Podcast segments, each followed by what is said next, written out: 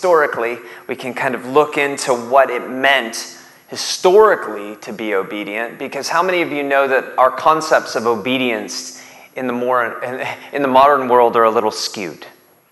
Can i get an amen? Come on. The, the performance of what is required or enjoined to authority. How about this one? Abstain from what is prohibited in compliance with a command act. Servidity. You're going to see that in the text. And I love what he says voluntary obedience can be the only thing that draws us close to God. That's a pretty interesting definition in 1828, isn't it? Because it wouldn't be the concept of what we think of today when we think of obedience our relationship with God, how we relate to God and how we relate to others, how we love God and how we love others. It's so key, so basic, and yet so hard. Let's talk about marriage. Wives, submit yourselves to your own husbands as you do to the Lord. For the husband is the head of the wife, as Christ is the head of the church, his body, of which he is the Savior. Now, as the church submits, and here's the word submit, I place myself under. That's literally how it plays. I'm, I'm willing to place myself under to Christ. So, as, so also wives should submit to their husbands in everything. Should we go back to that one? Is this the normal concept of what marriage looks like in modernity, in our common day?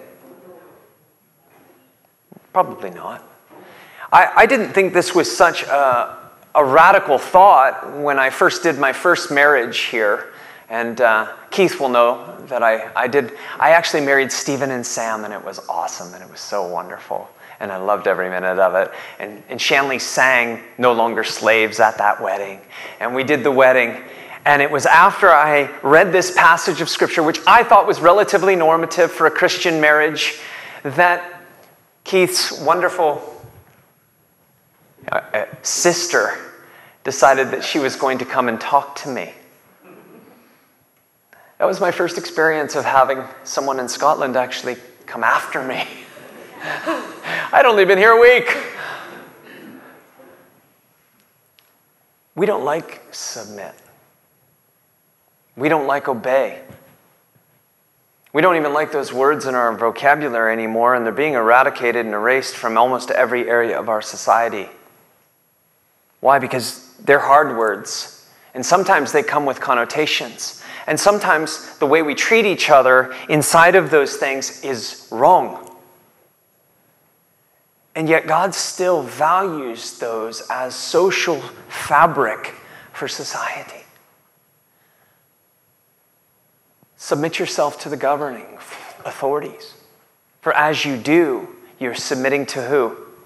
To God. Submit to one another.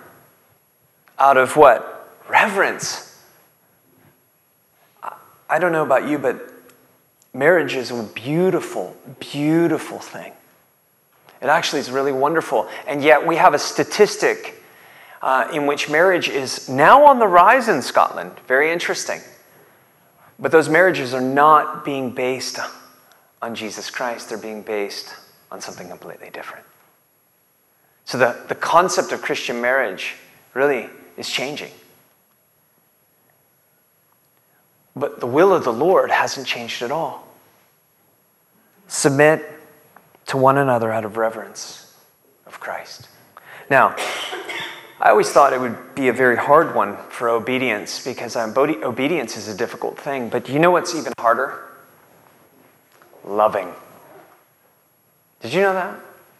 Showing love and displaying love is a much more difficult task. Sometimes it's easy for us to just obey, but it's hard to love. Ever have that happen?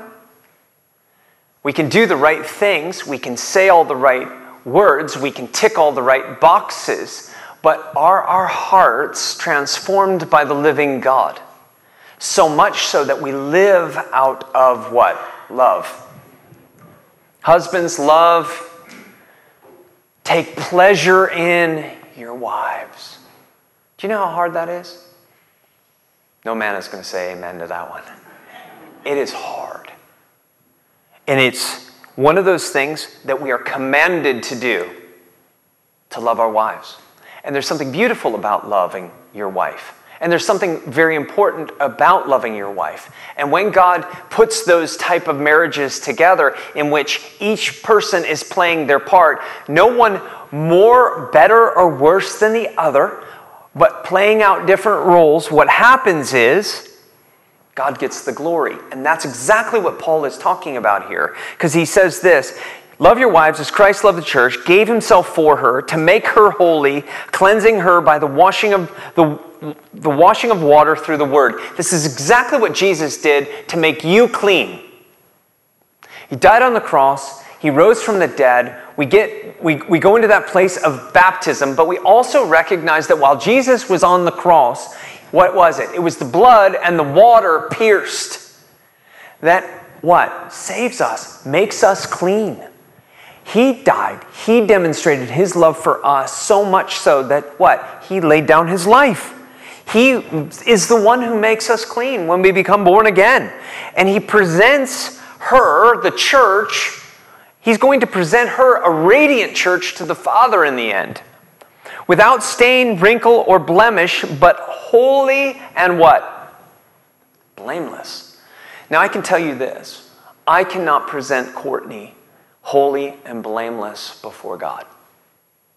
The only person that can do that is Jesus Christ.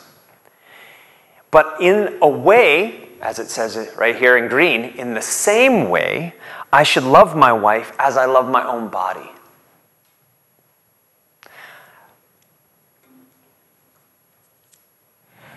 I love my showers in the morning. Do you love your showers in the morning?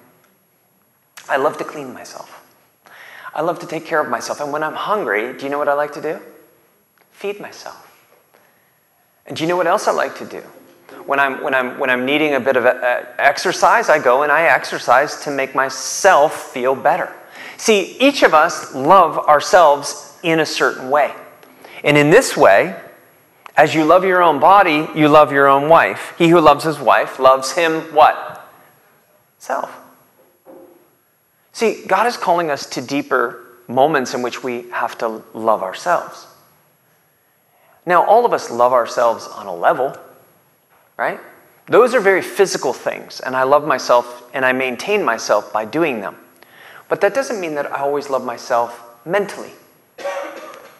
And it's God's calling on our lives as men to, to actually love ourselves in a way in which we have confidence in which we are able to build up, in, in a way in which we are able to wash our own wives in the Word, which is not easy, but we do it.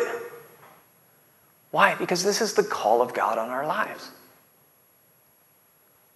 We open up Scripture together, we read together.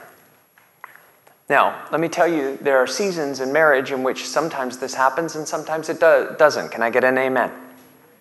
It's true. And it doesn't mean that we should actually condemn each other because it's not happening.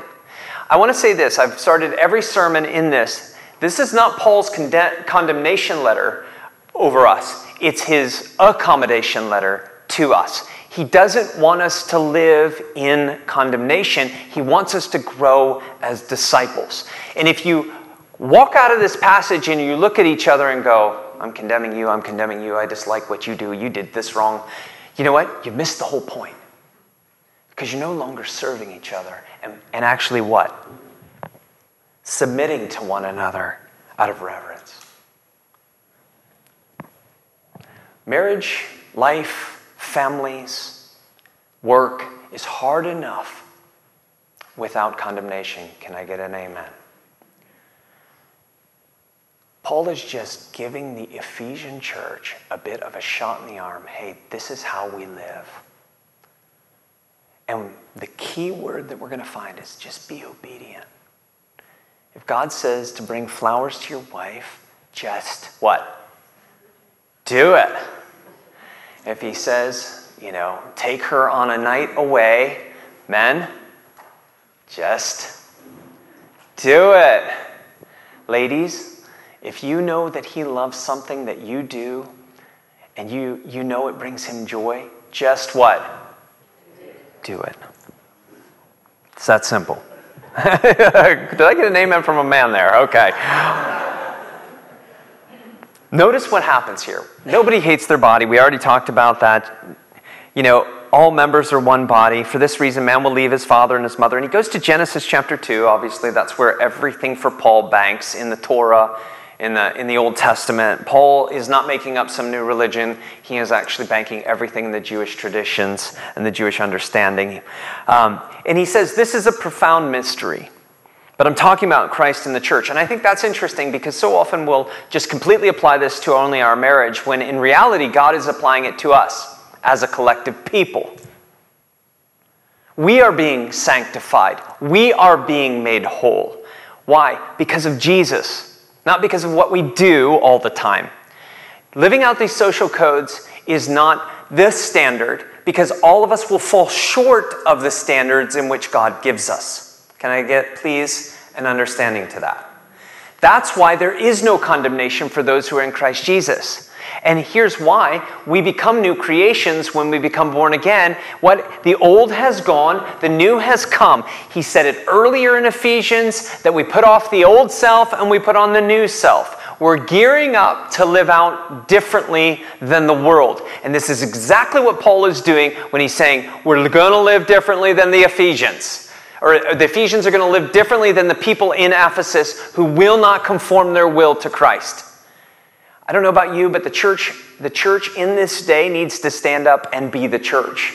We need to be the type of people that people look on and go, I really want to be like them. Because the way they live and the way they treat each other and the way they act and the way their marriages function, that's something special. And let me tell you something we minister in an area where marriage is no longer seems to be the most important thing.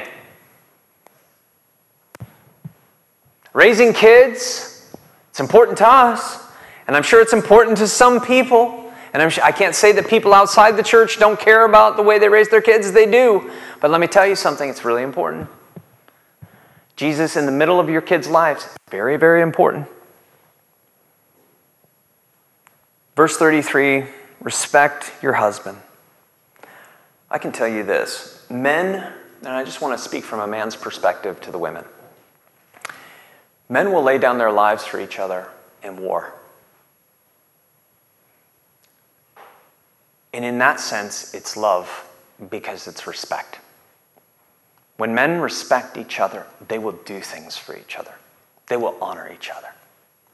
They will bring honor to each other. Wives, if you want love from your husband, we, we used to run Bible studies out of our house called Love and Respect. Show respect to your husband, and he will love you and love you and love you and love you. Why? Because it's an endless cycle of love and respect. And I know this after living with five women in my house forever. They need love, they need words of affirmation. And I'm going to tell you this I am not an expert. None of us are experts, but we're growing. Can I get an amen on that one?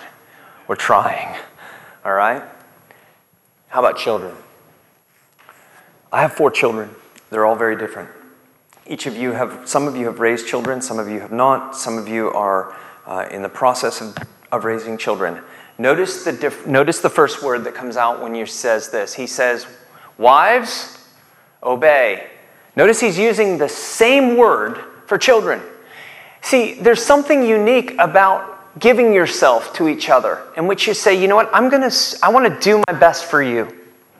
No matter what happens, I'm going to try my best. And you know what? That means my acts have to change. The way I live out my life with my children have to change. Same thing goes for the Ephesians. Hey, you know the world does it this way. What I'm asking you to do is to do it a more Jewish way. Notice what he says Obey your parents in the Lord, for this is right. Have you ever used that verse for your kids, by the way? My kids have heard that verse from me. They don't really like it. but they've heard it. Honor your mother and your father, which is the first commandment with a promise, so that it may go well with you, that you may enjoy a long life on earth. Paul, Paul's giving an interpretation there. He's saying this that was given as a command in the Ten Commandments, in the Ten Words honor your mother and your father. And it comes with a blessing if you actually do it. How many of you have ever listened to your parents and actually it worked out for you? How many of you have disregarded what your parents have said and it didn't go so well for you? Yeah. Obey, honor, do not exasperate your children. Instead, bring them up in the training. Literally word, literal word there is discipline and instruction in the Lord. The Bible says to discipline yourself for the purpose of what? Anybody know?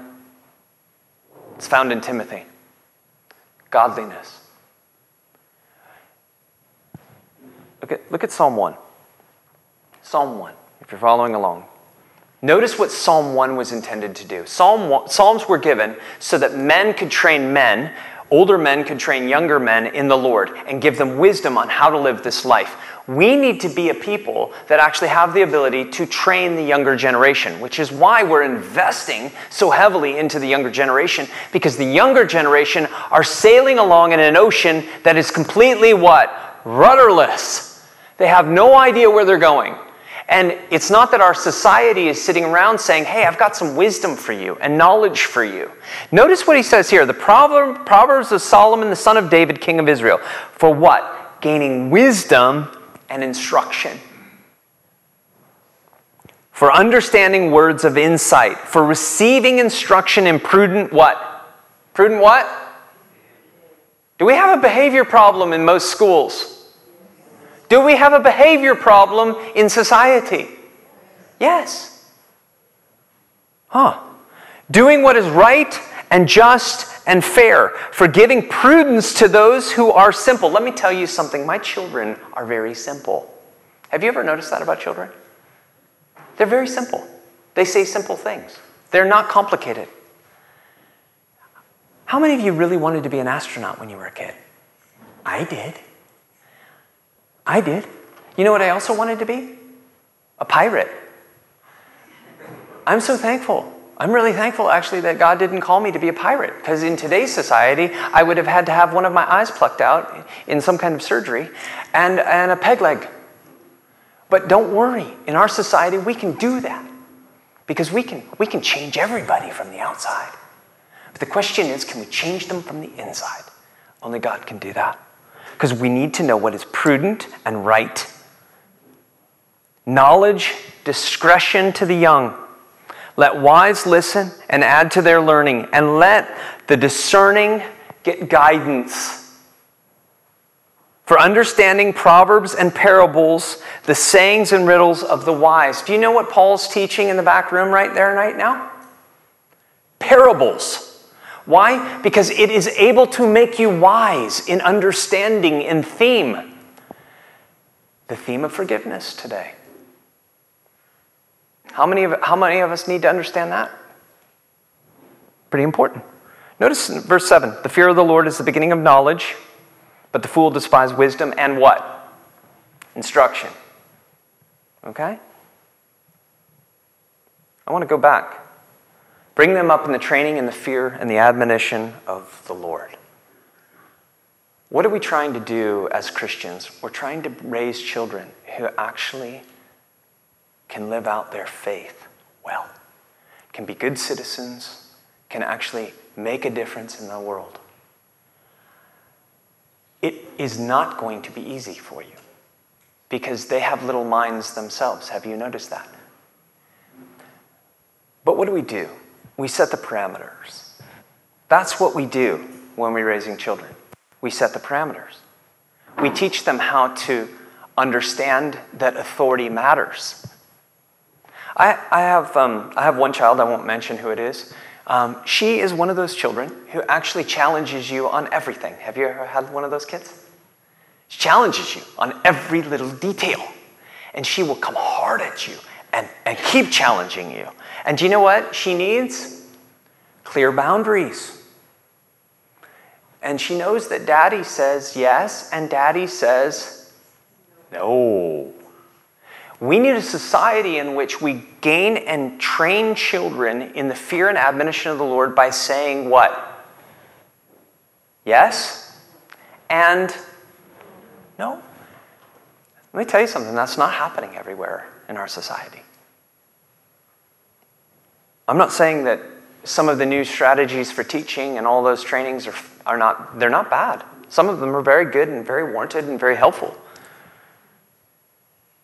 And they are very advantageous. But there are some times in the life of a young person and in the life of a family where you need to just say no. And what will happen is you will teach that child discipline and honor and what it means to live under authority. You want to know why? It becomes very important because one day they will grow up when they're 18, 19, 20, 21, 22, 25, 27, 35, and they will work for someone else. And they will have to understand what it means to live under authority. And they will have to learn out the act of servidity. I can remember going into my first job. I went into a pharmaceutical company after I graduated with my degree. And I, when I was in this pharmaceutical company, I was doing sales, and I had a boss that was terrible. And I didn't like what she did, and I didn't like who she was, but I can tell you this that I honored my job. And where did I learn that? Well, I had parents that actually taught me morals. They taught me right and wrong.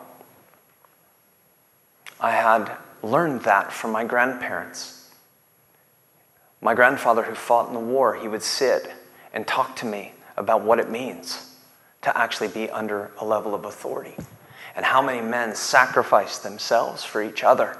And I learned those things and I embodied those things. And this, I'm telling you, I didn't even know the Lord. So when the word of the Lord came to me, I recognized very clearly I've been learning biblical principles pretty much my whole life. But we are now in a society, now a generation later, that is not learning those principles. So what seems easy for us, which it's not, will be devastatingly hard for them. Now, what does that mean for us? Well, we've got to go to the last group. See, Paul has still social codes that have to be lived out.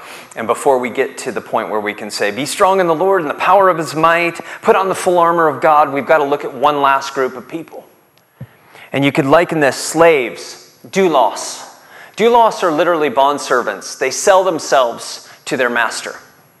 All of us are called by God to sell ourselves to Christ in many ways. When God illuminates himself to us and he says to us, take up your cross and what? We literally obediently obey that charge.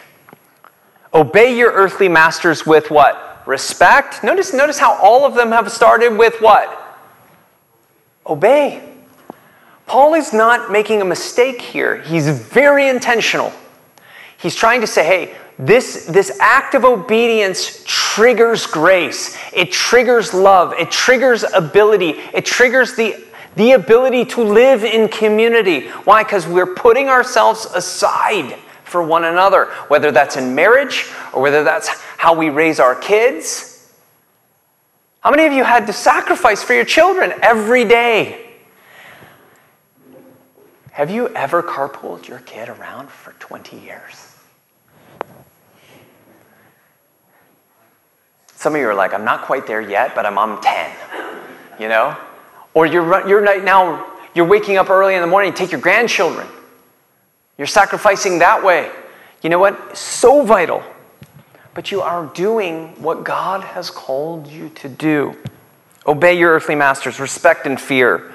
And, wish, and with sincerity of heart, it all comes down to our hearts, doesn't it?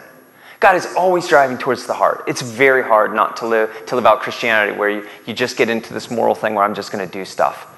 You have to examine your heart. Why am I doing what I do? And he's asking, these people who live inside these homes. And mind you, in Ephesus, these homes are the church. There is no church building. Just as you would obey Christ, obey them not only to win their favor when their eye is on you, but as slaves of Christ, doing the will of God from your heart.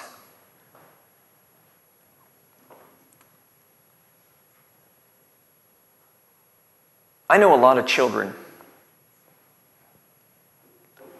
And I know a lot of teachers. How many of you are teachers? I see one in the back. I know. I know a lot of teachers. And I know this that some children actually they do everything that's good in front of you, don't they?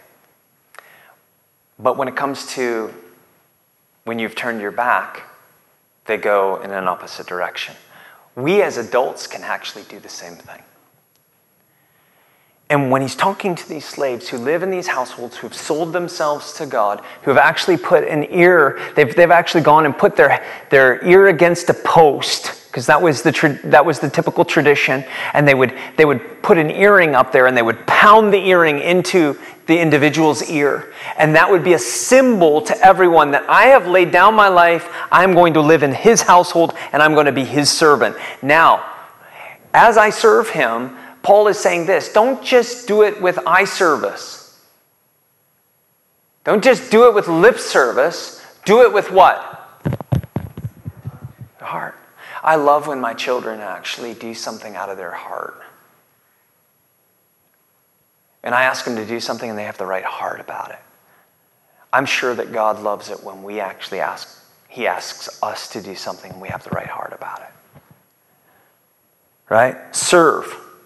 That's a, that's a good word. Serve wholeheartedly as though you're serving the Lord, not people, because you know that the Lord will what? Reward you, will reward each one of you for whatever good they do, whether they are slave or whether they are free. Do you realize everything that we do in this life, God is taking accounts? And one day we will have we will stand before him for the Bema seat judgment, not even the great white throne judgment where he just he just puts our book our name he goes, "Oh, your name's in the book of life. Great, you're in." He's going to look at the way that we live which is even harder because then you know you're going to actually have to go through fire. And you know what? It's, it's going to burn up. Some of the things that we do are going to be wood and stubble and hay, and they're just going to. Some of it will be gold. How, how, how much gold do you have, do you want? Then maybe Paul's saying to us, it would be good if you learned what authority means. It would be good for you to know obedience. It would be good for you to look on at others and esteem them more than yourself. It would be good that you actually love yourself in a way so much so that you're able to really love other people. Because the world is filled with hurt people who tend to hurt a lot of people. You ever notice that? Because hurt people hurt people.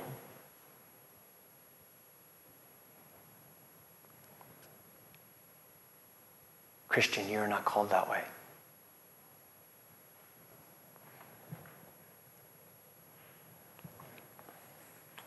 Masters, because nobody's getting out of this one. You talk about the slave, but now the masters. Masters, treat your slaves in the same way.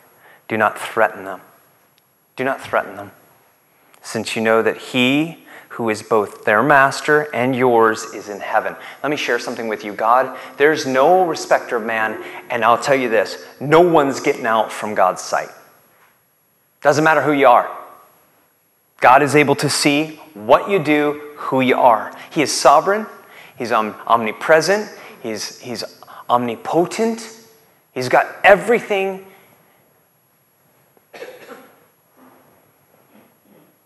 there is no favoritism with God. None of us are better than each other. Not one of us. And we need to learn how to treat each other in that way with reverence. This means we'll submit to each other. Sorry. I, Howard Marshall, taught at the University of Aberdeen He was an old man by the time I arrived there in 2010 um, and died not too long after that.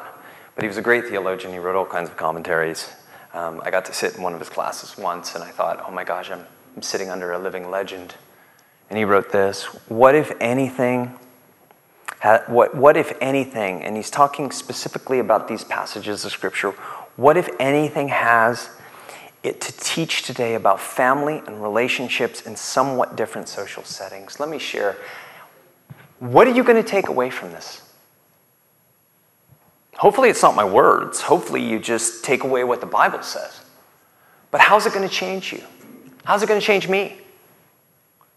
What am I going to do differently as I live out my life with people, with the people I work with, with the people that uh, I, I see, with my children, with my family? How am I going to live in this day? And the question for us will be what will we put in place so that we can actually live out a life of love. That's it. If we want to be like God, God is what? Love. That's it.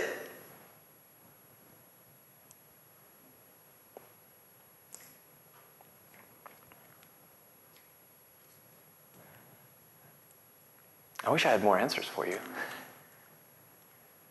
It's pretty, pretty basic, isn't it? It's some of the hardest things we'll ever do in our lives. And we need to be praying for those people in our society who are getting married, who are making that Christian marriage important. We need to be praying for those families that are broken. And some of you may be from broken families. And let me share something with you. That's okay. That's okay. That's good because you are the light into that family. You are the avenue of God's grace into that family. You are the mercy of God into that family. You are the kindness into that family. You might be the example of obedience into that family.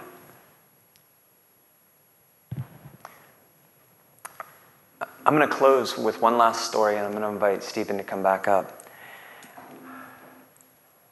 when I go to Iowa, which I go next week,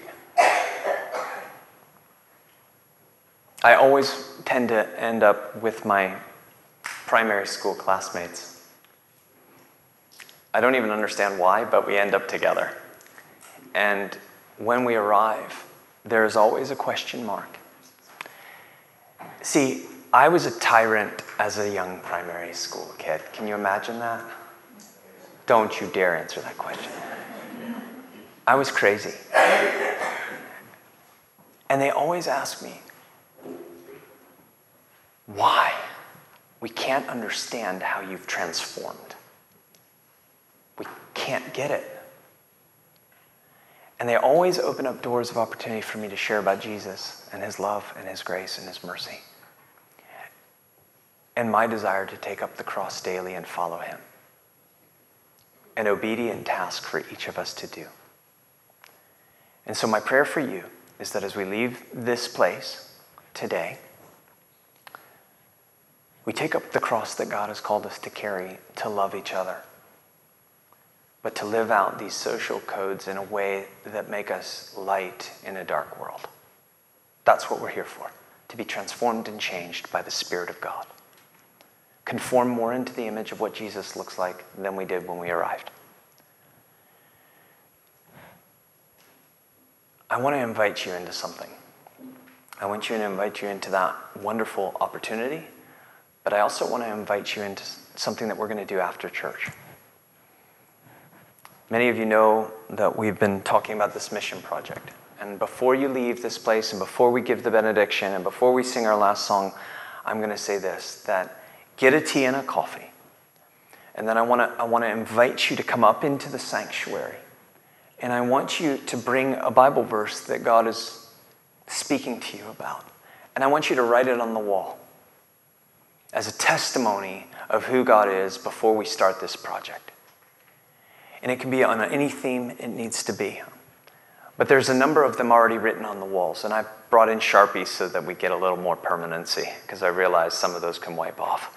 but the Sharpies up there. If God is calling you, please go up afterwards. Make your way into the sanctuary. I will be up there. And let's write down some verses. And if you are Ukrainian and, and you want to write in Ukrainian, write it in Ukrainian. If you are, are from Hong Kong and you want to write it in Mandarin or whatever, you write it in that language.